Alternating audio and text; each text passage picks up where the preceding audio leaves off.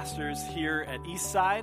And today we're on week two of our series, Overcomer, where we're talking about how we can overcome the sin that so easily wants to entangle us as we're following Jesus. And so today we're going to be talking about how we can overcome apathy to live as passionate followers of Jesus. And uh, this Overcomer series is a series originally developed by Pastor Craig Groeschel and the pastors at Life Church.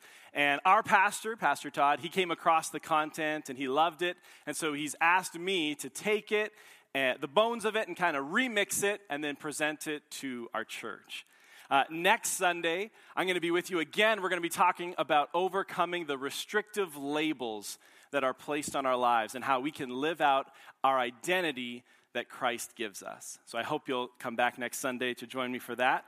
Uh, but today we're talking about overcoming apathy. And I want to tell you about a short term missions trip that I was able to go on several years ago to Haiti. And uh, when we arrived, it was a, a, team of us from the church that went down there.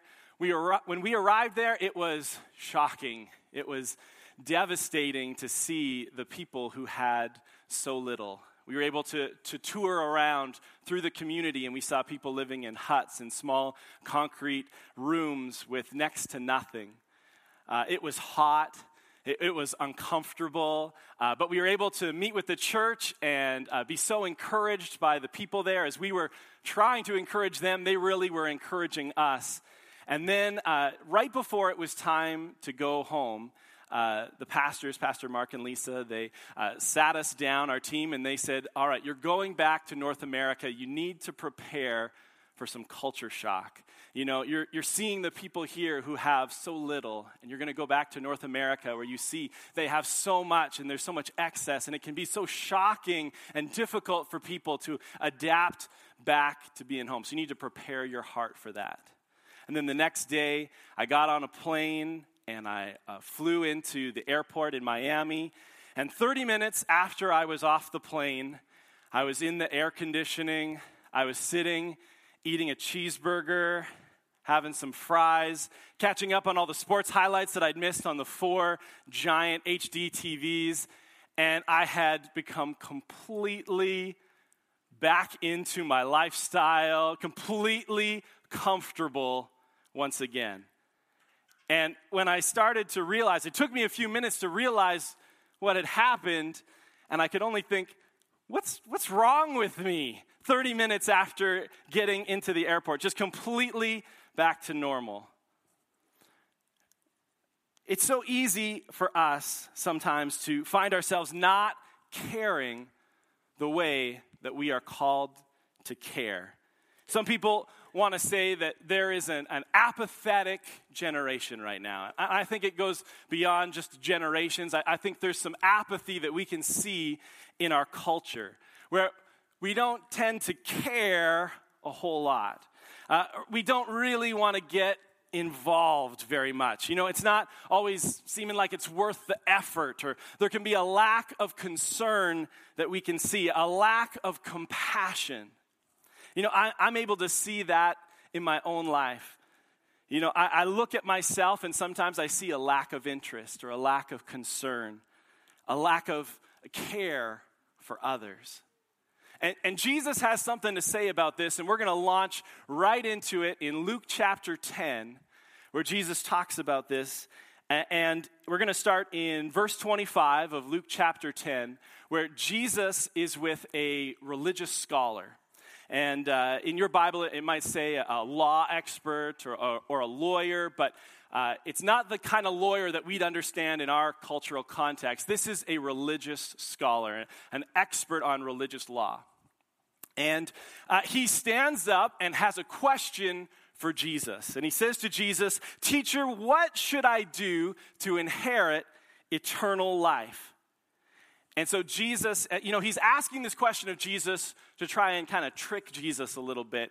And so Jesus answers his question with a question. So he turns it back to him and says, Well, what does the law of Moses say? You know, you're the expert.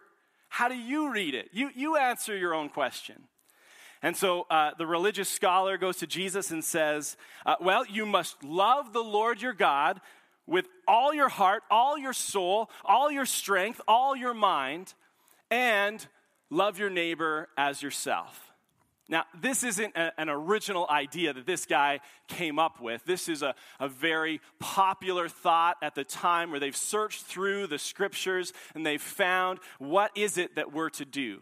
You know, he's asking his original question, what is it that I need to do to have eternal life? What's it's like going to your professor and saying, "Hey, what do I need to do to pass the class?" I'm, I'm just interested in getting by. I want to get to heaven. What's the least amount that I need to do? And he turns it to Jesus. Jesus turns it back to him. And this is the answer that he comes up with. And it's not a surprising answer to Jesus, it's the answer that he would be expecting. And Jesus says to him, Right, yeah, just go and do that. Just love God with absolutely everything that you have inside of you. And then love your neighbor with all the thought and care and concern that you give for yourself. Just give that to someone else. And so the man, he wants some clarification on this. And so he says to Jesus, wanting to justify his actions, he asks Jesus, and so who is my neighbor? You know, Jesus, loving somebody else with all the thought, care, concern, all the joy that I have for myself, to have that for someone else. Okay, we need to make this a little simpler, Jesus. We need to make this a little bit more doable. So, can you tell me who is my neighbor? What, who's the minimum amount that I need to love or to show care towards? He's hoping that Jesus will make it a little easier for him by defining who is his neighbor. And Jesus answers this question who is my neighbor with a story. And Jesus tells about a Jewish man who leaves Jerusalem and is traveling to Jericho. Now, Jerusalem is more elevated than Jericho is, and there's a road that leads down from Jerusalem to Jericho that everybody would have been familiar with. And uh, it's, there's lots of hills and there's lots of caves. And so Jesus says there's a Jewish man traveling from Jerusalem down to Jericho, and he was attacked by bandits. And they stripped him of his clothes, beat him up, and left him half dead beside the road. Now, on the section of road between Jerusalem and Jericho, there, there's a section called the Pass of Blood because there was all these caves and hills and there was great opportunities for bandits to ambush people as they were on the road. So jesus is telling this story. This would this kind of thing would have happened. This is not surprising to his audience. So a man is stripped of his clothes. He's attacked, he's robbed, he's beaten up, left half dead beside the road. And then, verse 31 by chance, a priest came along. But when he saw the man lying there, he, he sees the problem, but he crossed to the other side of the road and he passed him by.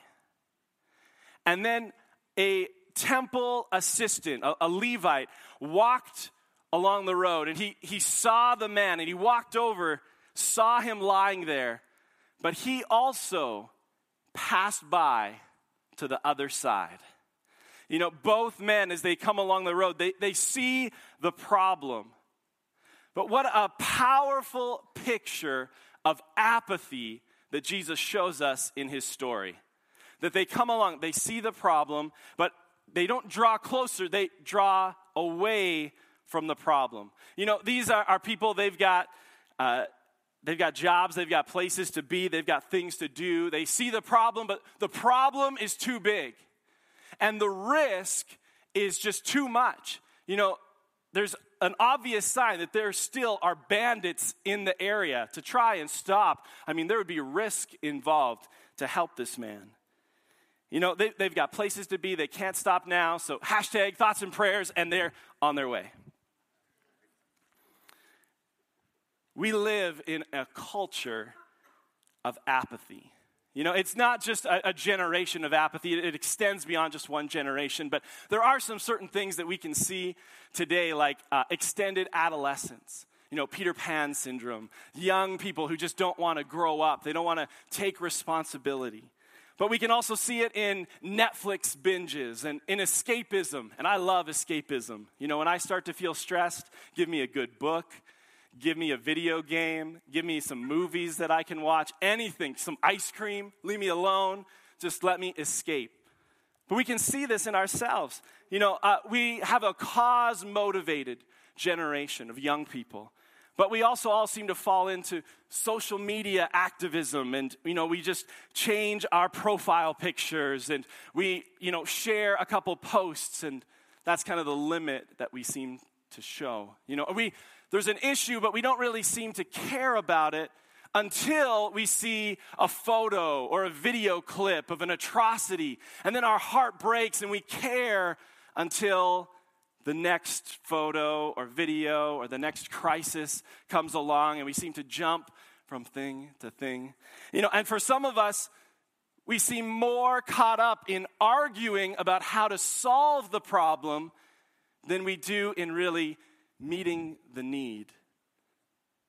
Do we care? Sure. Maybe. Sometimes. Some of us. But do we care like Jesus calls us to care. I want to give us three reasons why we don't care like Jesus calls us to care. First, it's that the volume of information is overwhelming.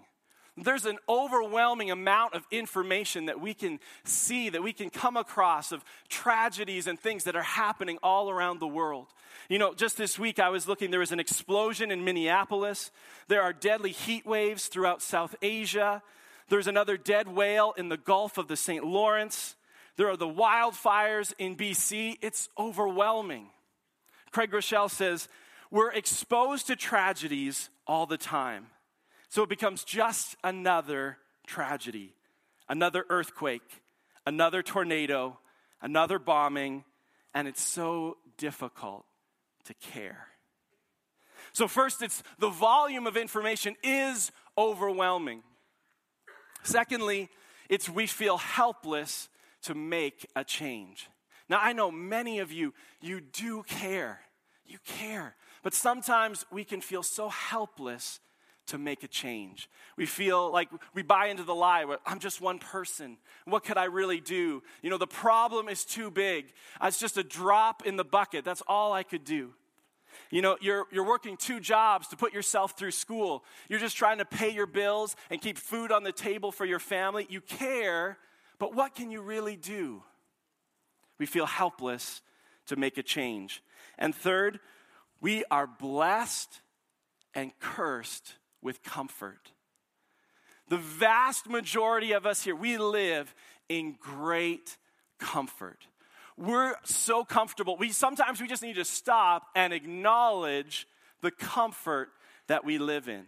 You know that we can pull out our phone and order a pizza and we can have a pizza brought to us in 30 minutes. You can have hot fresh pizza come to you. Now that is comfort.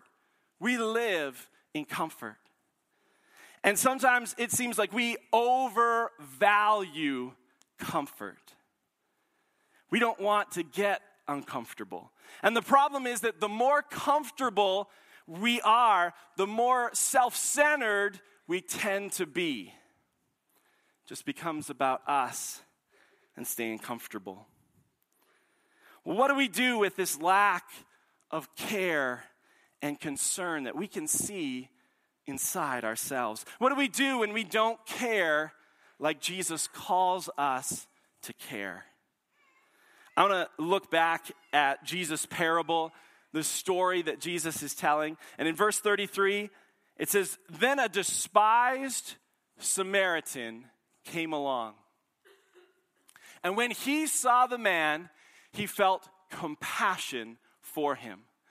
Going over to him, the Samaritan soothed his wounds with olive oil and wine and bandaged them. And then he put the man on his own donkey and took him to an inn where he took care of him. The next day, he handed the innkeeper two silver coins, telling him, Take care of this man. If his bill runs higher than this, I'll pay you the next time I'm here. All right, enter the hero of Jesus' story a despised Samaritan.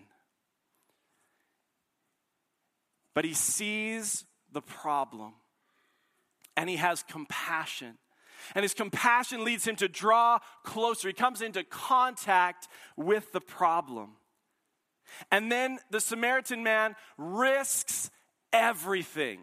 This is a man who's got a donkey, he's got some silver coins in his pocket, and he knows that there could very well be bandits around, that he could be the next victim lying beside this man in the ditch. But he risks everything. And then he meets all of the man's needs. He binds up his wounds and he transports him on his donkey and he provides shelter for him and he provides finances for him to get him back on his feet, even being willing to go into debt that he'll come back and pay just to help this man. And this is a Samaritan man helping a Jewish man. So they're not of the same people group, they have different religious beliefs. And the Jewish man would despise the Samaritan man. But this is the lengths that he goes to to help this man. Jesus is telling a story and he's answering the question Who is my neighbor? Who do I have to care about? Who do I have to love? And why is Jesus telling this story? And why is he telling it this way? You know, when Jesus is telling this story, nobody lives like this Samaritan. Nobody is doing this. And so, how does Jesus expect, how does he hope to get anybody to live like this? Well, Timothy Keller talks about this in his message, Neighbors. And we got to look at who is the audience, who is the hero, and who's the victim.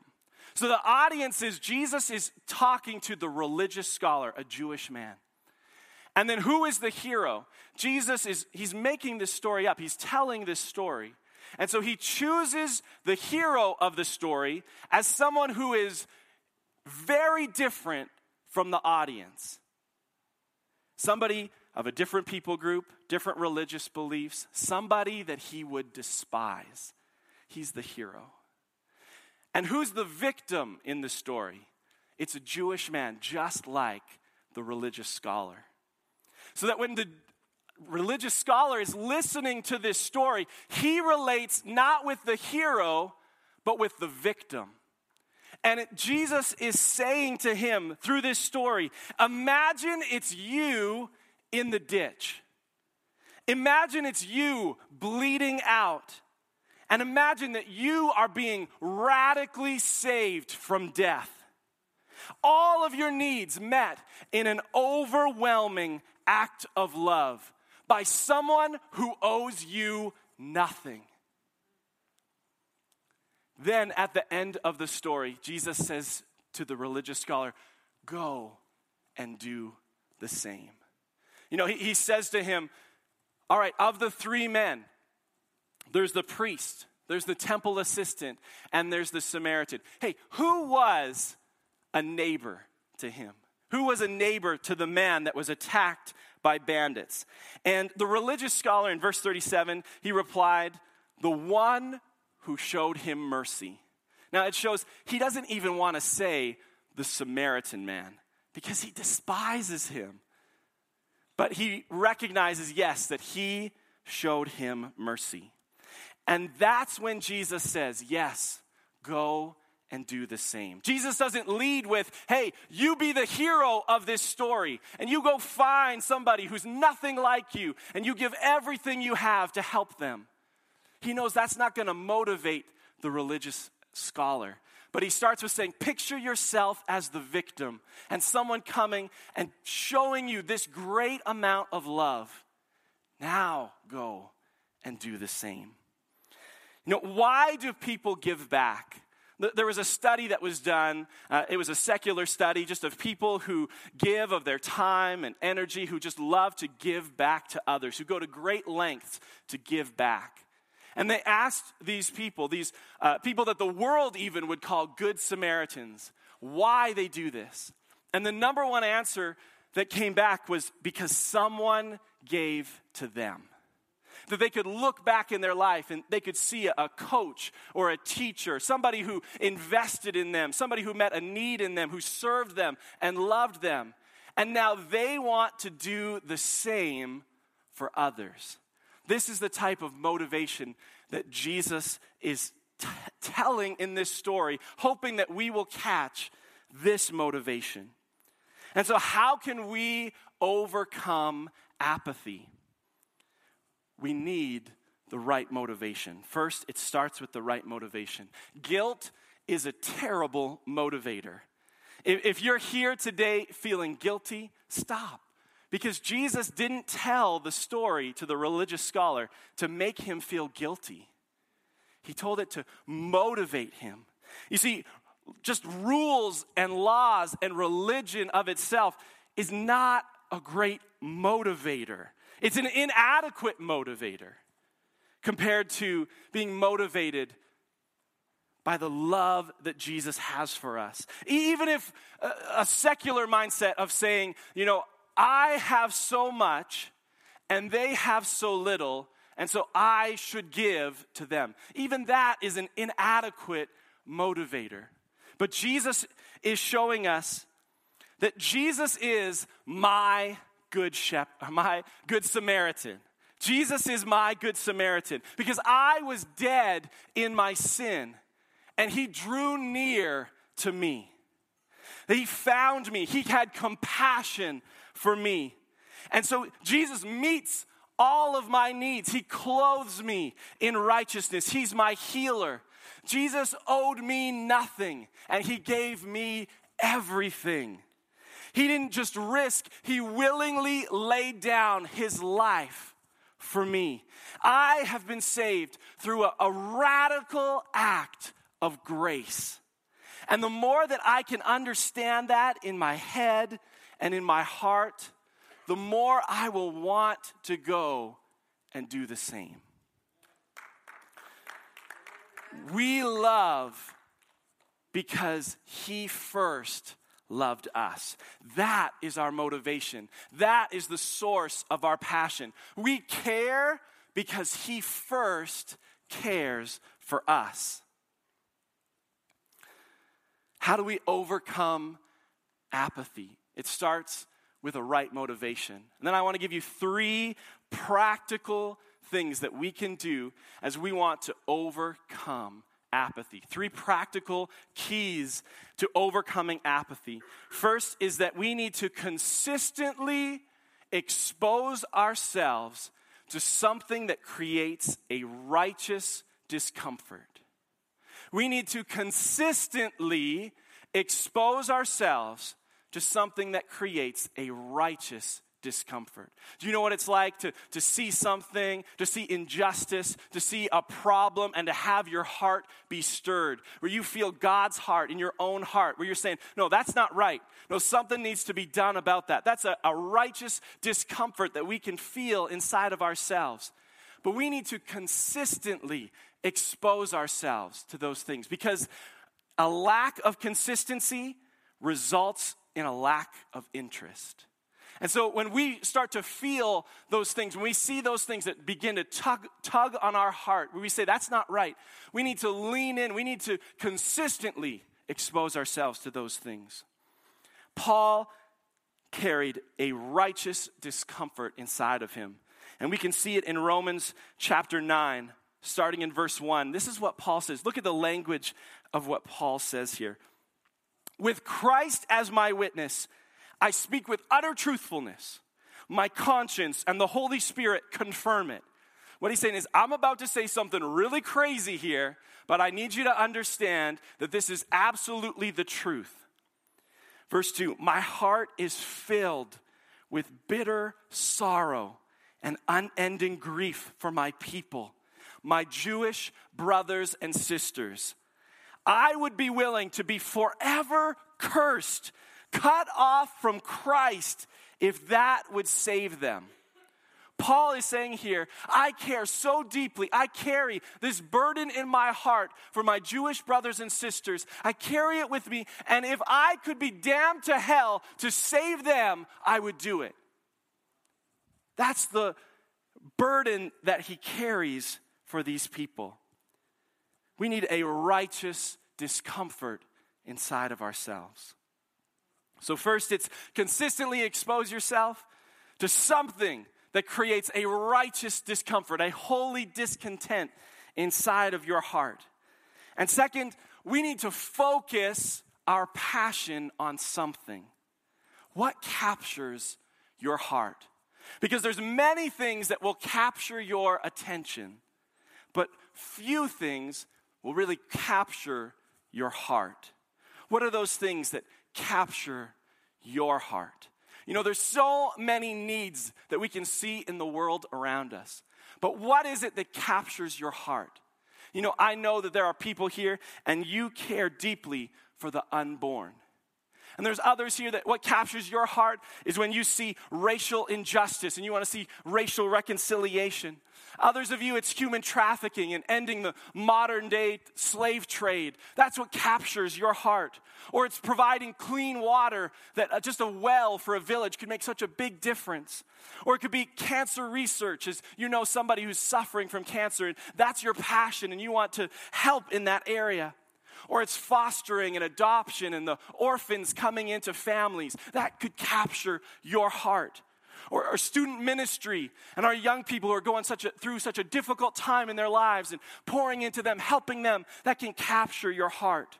Or overseas missions or uh, discipleship, helping people with mental illness, providing freedom from porn or alcohol or drug addiction. There's so many different things that we could give ourselves to help with.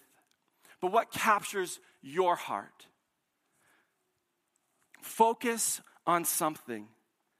Because you can make a little difference in a lot of areas, or with the Holy Spirit focusing your attention and your passion, you can make a big difference in a few areas.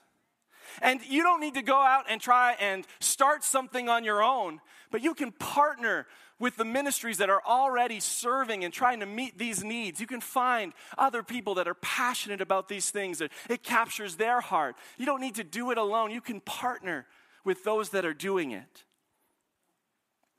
In our lives, apathy will make an excuse, but passion will find a way. And then, third, we need to be blessed with a burden, or we need to understand that we can be blessed with a burden. That throughout the Bible, we can see people who are blessed with a burden. Paul, as we read, he was blessed with a burden. It was a burden that he carried. And Jesus says, you know, come to me, give my your cares, cast your cares on me, because his burden, his yoke is easy, his burden is light. But there is a burden that can weigh on our heart for people that are in need, people who need help, for the injustices that we see, for the problems that we see, where we feel compassion that compels us to draw into contact with the problem. You know, Moses was a man who was blessed with a burden. He had a burden for his people that led him to say, Let my people go. David, when he saw Goliath, he was blessed with a burden to say, Who is this man who defies the armies of the living God? He was blessed with a burden. Esther was blessed with a burden to save her people that led her to go before the king and to say, Save my life and the lives of my people. Esther was blessed with a burden.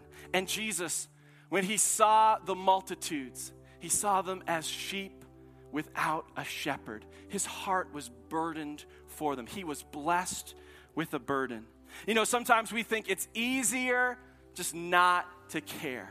It's easier to slip back into apathy. But really, Jesus' yoke is easy. The burden he gives us is light. But there's a burden that we can have that motivates us as we understand the lengths that Jesus went to to help us, where we can wake up in the morning and have a burden for these people to help, to make a difference. It's a light burden that we can carry, where we're willing to pray, we're willing to fast, we're doing it from the right motivation because we understand what Jesus has done for us. You know, and And thinking about this message and preparing this message this week, you know, I have never felt so convicted. You know, not condemned, not guilty, but just convicted as God has really been working on my heart. Because, you know, I can look at my life and I can see, you know, I've been blessed with a burden for kids. You know, I'm a children's pastor here, uh, but even before I worked at Eastside, I, I was working with kids. Even before I met my wife, both Crystal and I were working with kids. And so I've been blessed with a burden for kids. I have a, a, tender spot in my heart, especially for foster kids and adopted kids. You know, I carry a lot of names and faces in my heart of the kids that have come through this church.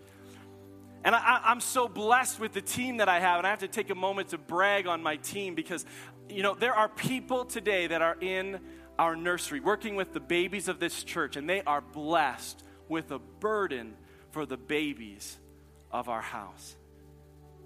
And I can see with our preschoolers, just, just a month ago, we had our day camp. We had day camp junior, and I was talking to two of the ladies who were telling me about how they led these preschoolers. For the very first time, they were given the opportunity to choose for themselves if they would follow Jesus.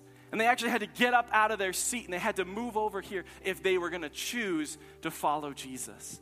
And they, those ladies, they are blessed with a burden for preschoolers. And they're tearing up and they're crying as they're telling me about these little kids. And, you know, I'm running a busy camp, but I'm sitting there tearing up and trying to focus myself about these little preschoolers saying yes to Jesus. They're blessed with a burden.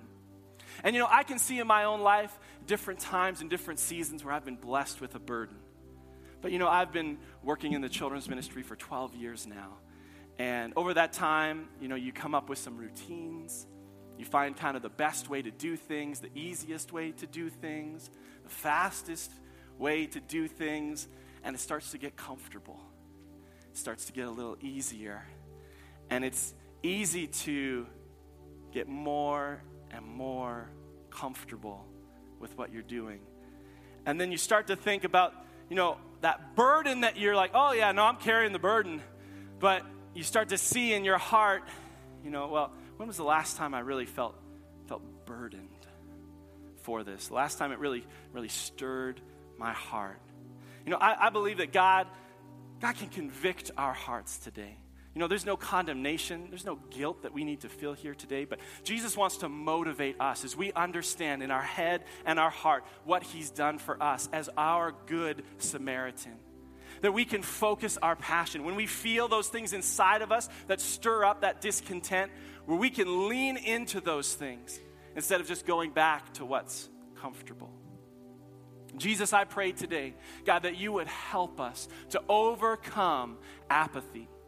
Jesus, we know, God, the great lengths that you went to to save us, that we have been saved through a, a radical act of love that you came and you meet our needs, Jesus. And we're asking, Lord, would you help us, God, to overcome this apathy, this lack of care and concern that we can see in ourselves. God, where we get comfortable, where it seems so easy. God, would you stir our hearts today? God, would you focus our passion? God, would you capture our heart with a need today, Jesus, that we would overcome